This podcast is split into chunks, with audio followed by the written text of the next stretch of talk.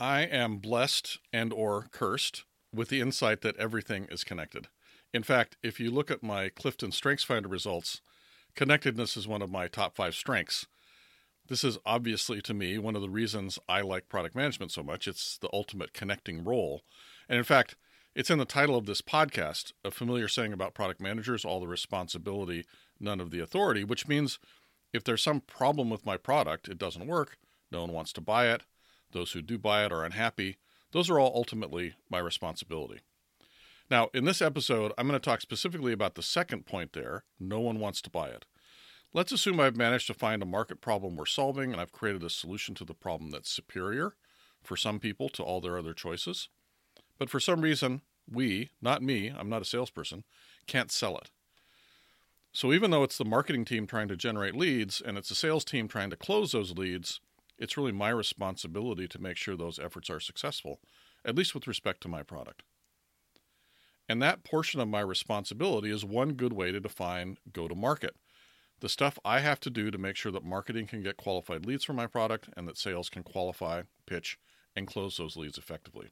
Hi, this is Nils Davis, and you're listening to episode number 70 of All the Responsibility, None of the Authority. Now, I do this podcast because I think there are better models and ways of thinking about doing product management and being a product manager. Unfortunately, too often we're pitched and trained on the wrong old models and ideas. And in each episode, I try to shatter the old thinking or at least challenge it and give you new ideas and new mental models and new approaches to what we do, why we do it, how to do it better and more effectively, and the impact of improving all of those things. Now, today's topic addresses the pervasive concept that the job of selling and marketing the product is down to sales and marketing. It turns out this whole process can only really work well if product management contributes in the right way. And you can find the notes for this show, plus a place to leave me a comment or a complaint on this episode at alltheresponsibility.com slash 70. There'll be some links to other podcast episodes that are related, also to the information about the Clifton Strengths Finder, as I mentioned earlier, and a lot of other good stuff. Now, one thing I should mention this go to market repair stuff or the thinking about go to market, it only works if you actually do have a product that people want and that some people have been successful with. Go to market can't fix the situation of a product that no segment wants, a product that isn't better than its alternatives, right? That's a much harder problem to solve. You really have to replace the product in that case. So let's get into what go to market is and what's the purpose of go to market and why do we do it? Well, it's just another way of saying getting people to buy your product and hopefully be happy about it, and ideally to do that in kind of a repeatable way. So, what is that process? What is the canonical process for go to market? Well, roughly speaking, you do marketing to get leads. Those leads go through a qualification process once they come in the door. The qualified leads then go through a sales process. Now, I'm going to skip the complications of the sales process, but maybe we'll talk about it in a future episode. In fact, some basic training on what the salesperson does with a lead to turn it into a sale when I was very young would have been extremely helpful to me. So I'm going to do that for you guys at some point. Really talk about what the actual process of selling is. Now, eventually the lead turns into a sale or it doesn't, right? So this all starts from the lead coming into what is often called the sales funnel. First of all, why do they come into your funnel? Well, your marketing drew them in. So let's say that happened.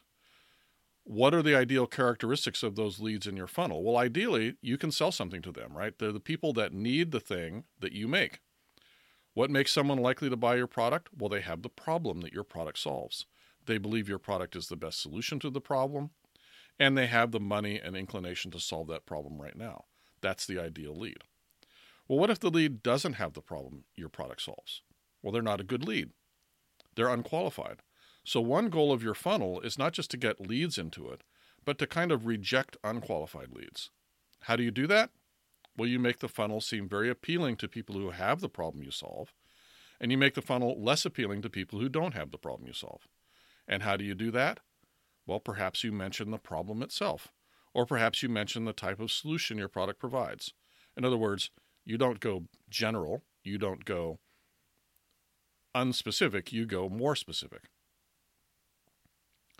Now, sometimes you can't do that in a direct way. For example, if your product is a project management tool, this is something from my own experience. If it's a project management tool, but it's specifically focused on a particular segment of project management offices and companies of a specific size, maybe you actually need to do some differentiation in your marketing funnel.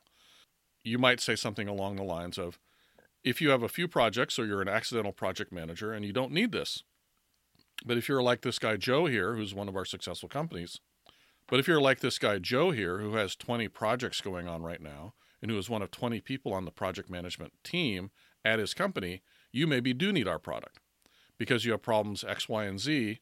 And here's what Joe says about our solution. And you might even put a quote in about why Joe is so happy.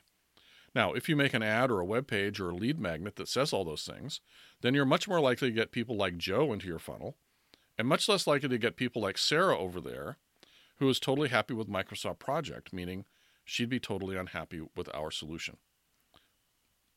The point of this is that you want the leads that come in not just to be people that have the right title, but people have the right title in the right company with the right kind of scale of responsibilities et cetera, et cetera, et cetera, right? The people that have the problem that your product actually solves. In the project management space, there's hundreds of projects. They all solve slightly different problems.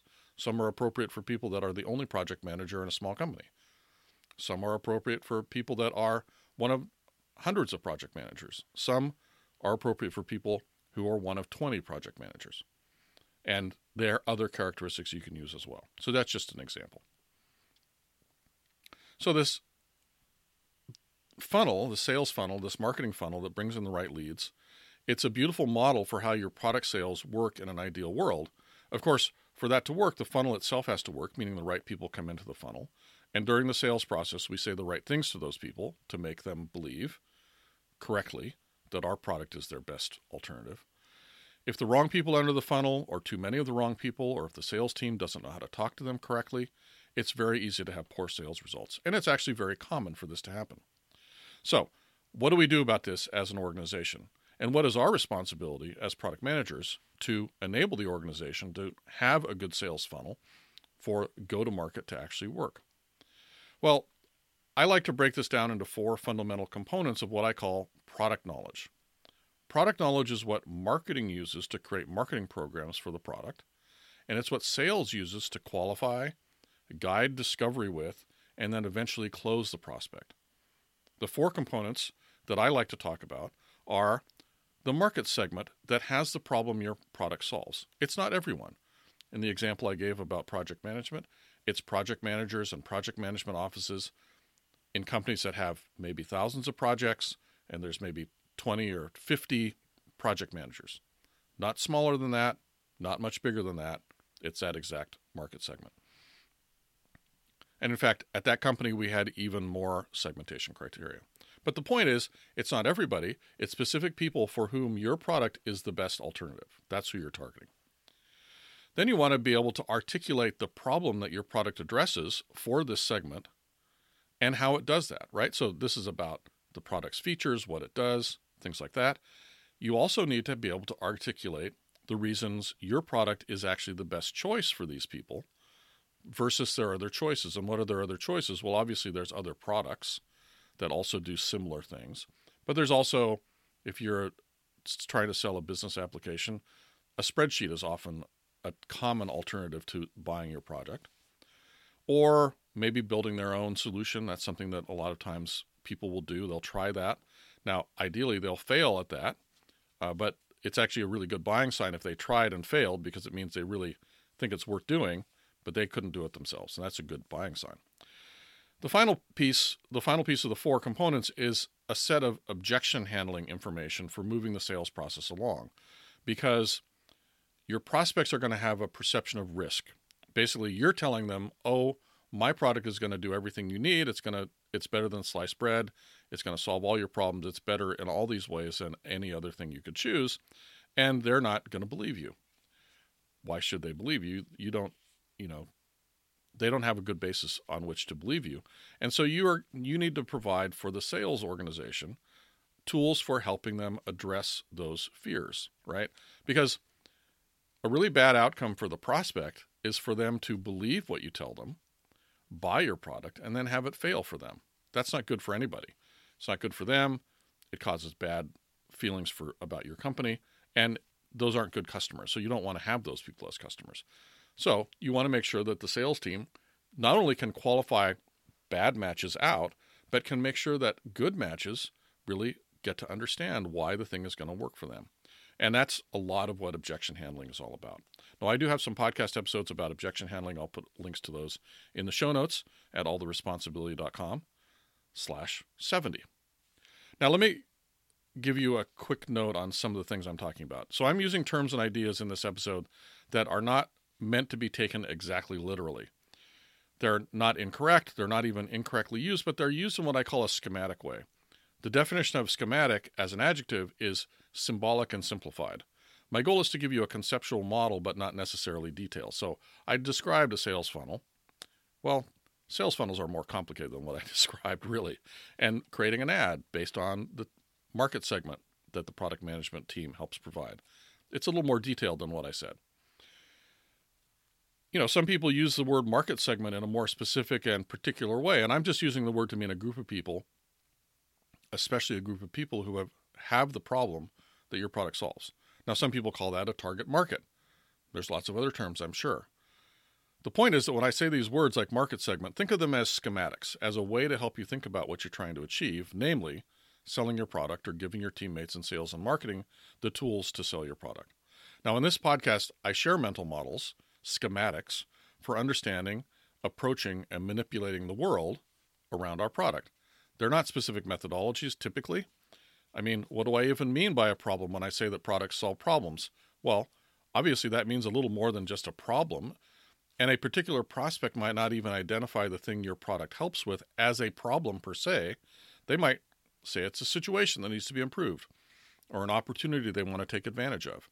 That's all fine. We're using the word problem to be a symbol for that need that the prospect has, however they talk about it. And in fact, when we actually go out and market to them, we want to talk about it in the words that they would use anyway. Now, I think the reason this whole little sidebar has come up for me today is that not only is it sometimes a challenge when people take what I say literally, and this is not just a problem for me, of course, rather than symbolically, but there's sometimes in real life a bigger challenge, and one I'm experiencing the last few days, when people can't even understand or agree on the literal meaning of words. And I'm having some challenges around that at the moment. So there's a few of us talking about a particular change we need to make and some business rules. And the problem is that we're talking about this change. We haven't what we haven't done is sort of made a drawing or walked through an example or done anything concrete, and I think it's causing communication problems. We're basically using attributing different meanings to the same words, more or less, and it means we understand how things work in different ways. It's going to cause a big problem if we don't solve it. And of course, this is not an unusual situation. Miscommunication like this happens in lots of ways, and there's a lot of ways to overcome that. And so, one way, one of the best, is to change the modality of the communication. So we've been using words on these remote phone calls because we're all working remotely. And we're looking at UI screens that we share, but no one has really drawn a simple flow chart or walk through an actual example. So I believe five minutes of this new modality will actually get us all on the same page and ensure that a potentially bad outcome doesn't occur. This is just something that happened today and I thought about it.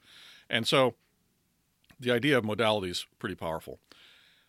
And shifting the modalities to help improve communication. And this is actually one of the things that you know you're sort of doing as a product manager and go to market is you're actually trying to shift the modality of we have a tool that does the thing that we call it project management to being more explicit and and saying it's for these specific people for these specific types of projects again projects being a symbol for whatever it is that your that your product actually does Okay, so that little rant out of the way. And by the way, the schematic concept really applies to all my episodes. I don't really give you specific details on all things. I'm sort of give you some ideas about mental models that you can take and do stuff with. Let's get back to this podcast episode about go to market. Oh, and one more thing. Speaking of different modalities, I am actually working on an ebook about go to market. It's not quite done yet, but I'll let you know when it's ready. And some of the topics I mentioned in this episode are covered in the book as well, often in more detail. And in particular, I go a lot deeper into the value proposition, into competitive objection handling, and into how to make a demo that converts. That'll be out soon. So, I was talking about the four components of product knowledge that product management should provide as part of go to market, but I also think it's interesting to link those components to another concept I've talked about in the past the three laws of marketing physics. This is a concept, a super powerful concept. I got from Doug Hall's Jumpstart Your Business Brain, one of my favorite books about innovation. So I've written a bit on the blog about the three laws of marketing physics, and I mentioned the book, which I highly re- recommend, in my book review episode number 324. And these four items that I just mentioned tie into that really well. So I'll give you there'll be links to the books and other resources in the show notes at alltheresponsibility.com slash 70. 70 is all you need to remember. The three laws say that to be successful, your product needs to have an overt benefit, a dramatic difference, and a real reason to believe. Now, there's four components in the product knowledge package that I talked about, and there's three laws. So let me talk about the mapping between those. Well, the overt benefit actually maps to both the segment and the problem.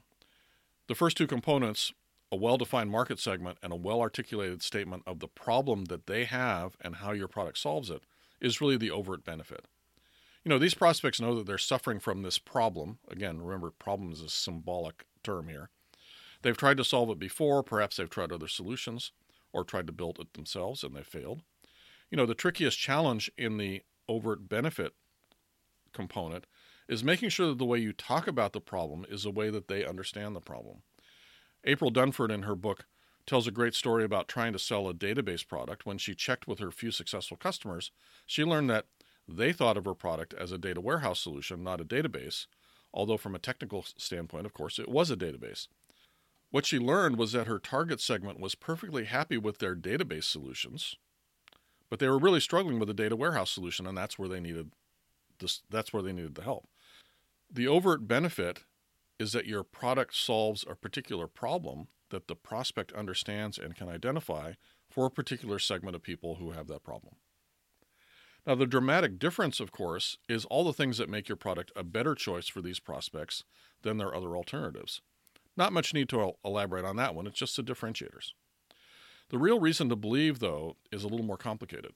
It's very important, and it's where your communication and persuasion skills really come to the forefront, and it maps, of course, to the objection handling component of the product knowledge. You know, I call this component objection handling, and there's lots of layers and dimensions to it, but to kind of simplify it a little bit, the objections I'm most concerned about are the prospect's perceptions of risk about getting your product, right? And they have three main risks that they're worried about. They're worried if it will work. That is, will our product do all the things we say it will for the customer? Just like everybody else, they've been burned before, bought something that didn't do what the salesperson said it did, which left them angry, looking dumb, and out of pocket. They also want to know if they can implement it. This is what I call the change management risk. That is, can they handle the change management impact of the new solution, which might involve training their people, getting new equipment, updating all their standard operating procedures and all the things that they do, and who knows what all. There's lots of things that go into change management. It definitely means that a lot of tribal knowledge will suddenly become worthless, so there's likely to be people management issues as well. So, change management is a pretty big thing. You need to think about how to reduce the prospect's perception of the risk of change. And then finally, the prospect is always going to be thinking at any given time is this the best thing to spend my money on right now? They might be thinking, well, I could spend less money solving some other problem that I have and get a comparable ROI. There's always someone else who's willing to use the budget that your prospect has. If your prospect indeed has the budget, they might have to fight for it as well anyway. So your objection handling information needs to address all these perceptions of risk.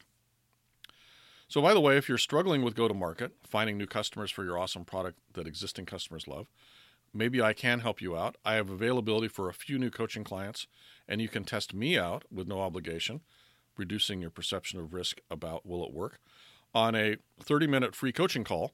Just go to alltheresponsibility.com slash coaching, set up an appointment with me, and even in a short call like this, you can get a lot of value.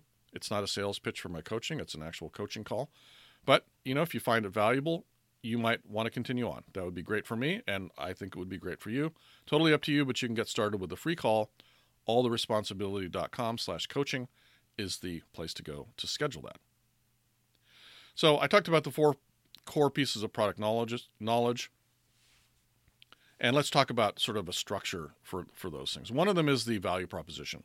This encapsulates who the ideal tar- customer is, what their problem is, articulated from their percep- perspective and their words, what our solution does for them, and why it's a better choice than competitors. This is can be short or long, but it, it, it sort of encompasses that whole thing. You can think of it as an elevator pitch for your product, including why you should buy our product instead of some other solution. Um, you want to give the organization or the, the teams a script that goes along with it, or training, or some kind of information that gives the sales team the ability to not be an expert about your product because they're never going to be the expert you are, but to be able to say the right things in response to questions and to lead the prospect along in the sales cycle. You obviously have to provide competitive information so they can explain why our product is a better choice in more detail in response to specific questions. There's objection handling, as I mentioned, for the various things that the prospect will be concerned about. And ideally, you actually want to do as much of this as possible in the form of customer stories. But often we don't have this fully supported by customer stories at the outset, but you as many customer stories as you have of successful customers who've addressed some of these issues, those are valuable. I go into this in a lot more detail in another podcast episode, which I'll put into the show notes at alltheresponsibility.com slash 70.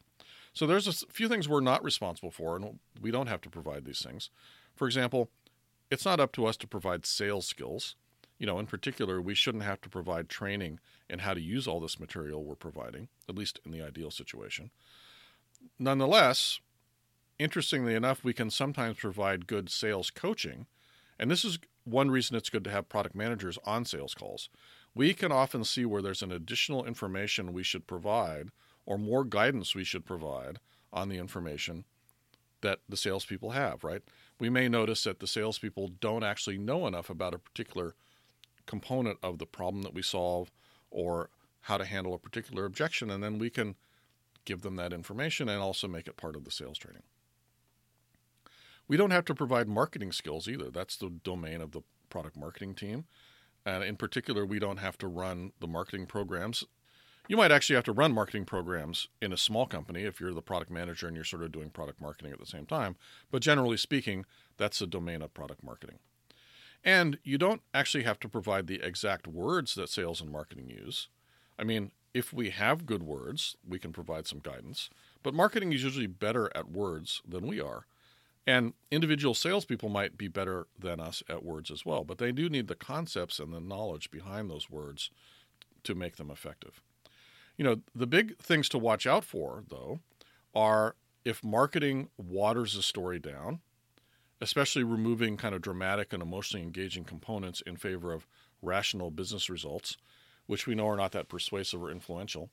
And we also have to watch out for sales overhyping or overstating our capabilities or results. So those are the two big things to watch out for. Now, most go to market efforts have a lot more stuff in them than what I've just outlined. But these are the basics. And the fact is, if you don't do a good job on these, it doesn't really matter about the rest. Now, there isn't kind of an elephant in the room as well. Just want to mention it. Some people have been trained that this is not how you go to market. Some people have been trained that you talk about your technology. You don't bother to learn what the customers say about your product. And especially, you don't learn about their personal and emotionally compelling success stories. I was stuck in this situation for a long time myself. This is often the situation at a technology driven company where the founders are technologists and not salespeople. And some of my products, which were truly great products, one in particular, were less successful than they would have been if I had done this right, and if I if the company hadn't been sort of stuck in this world of talking about our technology as opposed to talking about what we did for the customers or for the for the prospects. So there's a few things that are kind of red flags about this elephant. One is a set of benefits that are only about business results. In other words, it's great to have a maybe you have a tool that helps sales become more effective. And it's great to be able to say, oh, our, our customers improve sales results by 10%. That's a business result. It's somewhat interesting. It's not as interesting as most of our customers got a promotion within three months. That's a personally compelling result. And if it's true, you wouldn't want to say it if it weren't true, that's a really compelling reason to buy for the person that is writing the check for this sales tool, right? You want to look out for obviously manufactured quotes from customers. Now, I often talk about the fact that you can you can construct quotes on behalf of the customer, but they should sound like a customer, and they should be things that customers would actually say if they were really articulate and not just something that came out of your own mind, right? So you may have you may talk to a customer and they may t- tell you a story about how things are so much better because of your product. But the story they told you may not actually be very quotable because they didn't say it in a very organized way or they used kind of lots of ums and ahs or whoever, whatever reason. It's fine to rewrite what they say as your quote, particularly if you get their approval on that. You don't want to just make up a quote without talking to a customer. That's that's bad, and it's, it's a sign of not really being customer driven. I think it's a red flag when you when marketing stuff has quotes from the CEO of your company and not from the customer's company or from some representative of the customer. Sometimes the CEO quotes are useful, sometimes in press releases they have some reason for being there, but a quote from a customer is, is almost always better. And if you don't have good stories of how your customers are achieving meaningful transformation as a result of your product, that's also a red flag. So, let's talk about three things you can do today to wind this up. Start where you are, obviously. Think about how much of this you have done already. And here's a checklist Can you articulate the problem in the customer's language? Can you articulate your differentiators? Can you articulate the most common objections and how to handle them? So that's the first thing to start with. You probably actually have a lot of this already because if you've done a good job of doing market discovery when you and you've done a good job of listening to customers as you've developed your product, you probably have a lot of this stuff. Second thing is you should test what you have against what the salespeople and marketing people are actually saying, what the mar- what the marketing programs are saying. Are they aligned with what you know about, what you've learned, what you came up with? The problem with not doing this right is that you waste your marketing and sales resources on unqualified people who literally don't care about what you do, right? So, the more that you can give marketing guidance on finding the right people, even if they can't find as many of them as finding the wrong people, it turns out it's way more cost effective to find fewer but correct people than more but incorrect people. It just you can't make any money off the off the people that aren't qualified. And so don't bother to get them even if you can get a lot of them. Then finally, number 3 is to figure out where you're the weakest right now and start to make some inroads on that. Or you know, one of the things people always talk about is don't focus on the weaknesses, focus on the strengths. Maybe in this case that would work as well. Figure out where you have the easiest win. Figure out where you can get the team to operate at a much higher level pretty easily. That may be an area they're already pretty strong, but you're going to give them more more capabilities, more fuel for their rocket ship or whatever it is. Now, this whole this set of three things I just mentioned, they're not actually things you can do in one day. You can start in one day. They're not trivial. But if you have a product and some happy customers, but you can't get consistent sales, it's most likely because this messaging is not right. And these are the activities you need to take to fix that messaging so that the marketing gets the right leads and sales can get the, those leads closed. So I've covered this a little bit in this episode, but I want to have another episode about specifically the roles and responsibilities, who's responsible for these things, how should the collaboration between the different roles work ideally and how is everything tied together?